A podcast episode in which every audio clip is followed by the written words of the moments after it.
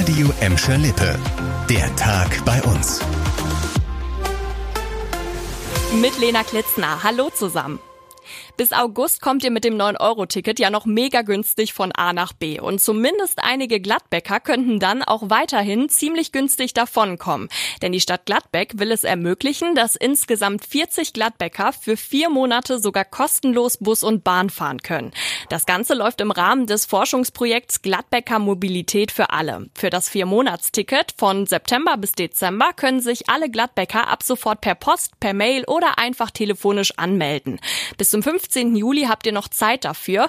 Und bei mehr als 40 Bewerbungen entscheidet dann laut Stadt eine Fachjury, wer das Ticket bekommt.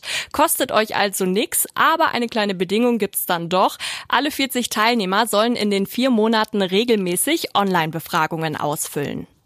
Ja, und in Bottrop, da wird im Moment am Zopp geschaut, dass da alles seine Ordnung hat. Seit knapp vier Wochen ist da die Recklinghäuser Polizei mit einer mobilen Wache und verstärkten Kräften unterwegs. Und das scheint gut zu laufen. Die Polizei hat nämlich ein erstes positives Fazit gezogen.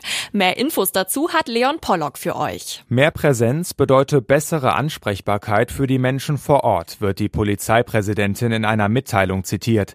Viele positive Rückmeldungen der Bottropper hätten gezeigt, dass die Maßnahmen wirkten. Konkrete Zahlen zu Anzeigen oder Einsätzen hat die Polizei aber nicht genannt. Seit Mitte Mai ist die Polizei am Bottropper Zopp mehrmals pro Woche mit einem Polizeiauto als mobiler Wache präsent.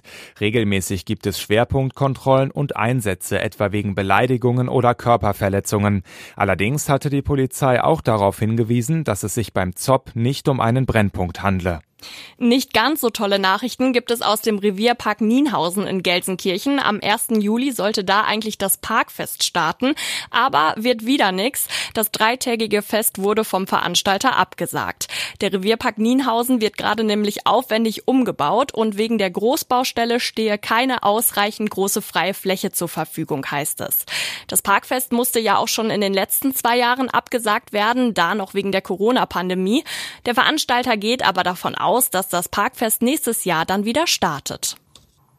Zwei Gelsenkirchener hatten unter anderem mit Schalke-Tickets und hochwertigen Autos Leuten das Geld aus der Tasche gezogen. Dafür sind sie jetzt aber auch vor dem Essener Landgericht verurteilt worden.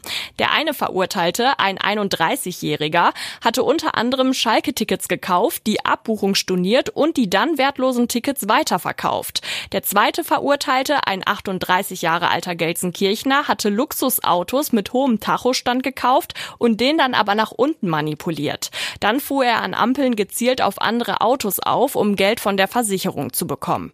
Mehrere Personen wurden dabei verletzt und es entstand ein Sachschaden von rund 60.000 Euro.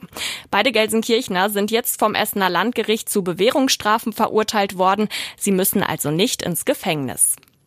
Das war der Tag bei uns im Radio und als Podcast. Aktuelle Nachrichten aus Gladbeck, Bottrop und Gelsenkirchen findet ihr jederzeit auf radioemschalippe.de und in unserer App.